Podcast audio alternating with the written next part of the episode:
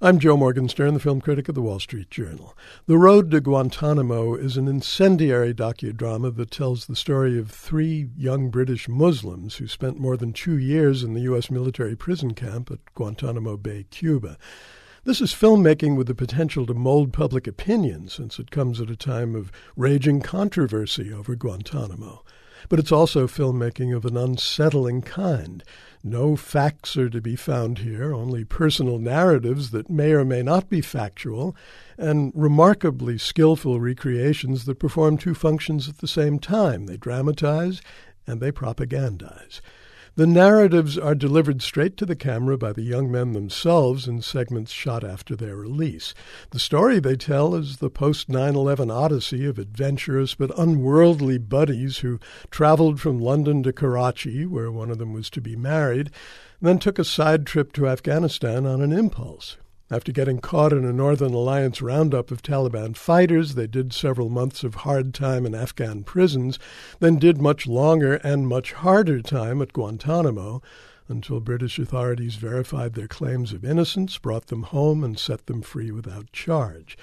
That's the documentary part of The Road to Guantanamo, but then there's the dramatic and problematic part. The recreations are based on extensive interviews with the three young men, and they seem absolutely real, even though the real life men we see on camera are played extremely well by not quite look-alike actors. In the most nightmarish of the dramatized scenes, they suffer punishment at the hands of their American captors that any reasonable person would consider inhumane, if not flat out torture. So, is that in truth what's been going on at Guantanamo Bay? There's no way to tell from what's on screen. Watching this melange of journalism and dramatic license can be enthralling and maddening at the same time because the ring of truth which the film has is not the same as the truth which remains unknown. Even small truths that might have been significant or not have been smoothed over. We never learn the details of two of the men's criminal records, only that they have them. We're told that the Friends went to Afghanistan in the fall of 2001 to help, but what does that mean? The Road to Guantanamo is a powerful work of fiction that may be mistaken for objective truth. What's an eight letter word for a nonfiction feature that is witty, wise, and wonderful? Wordplay.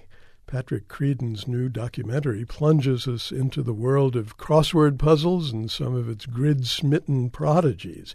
A peerless constructor whose home has giant crosswords as wall art, several puzzlers of stellar repute, all of them able to fill in the blanks of a tough New York Times crossword with such dazzling alacrity as to suggest that they'd already seen and memorized the answers, and the New York Times puzzle editor and NPR puzzle master, Will Shortz. For the past 30 years, Shortz has presided over the American Crosswords Puzzle Tournament, a convivial and surprisingly collegial event that brings competitors from all over the world to Stamford, Connecticut. The 28th annual tournament gives the film its climax, but there's no lack of excitement in the long build up to the battle of across and down Titans.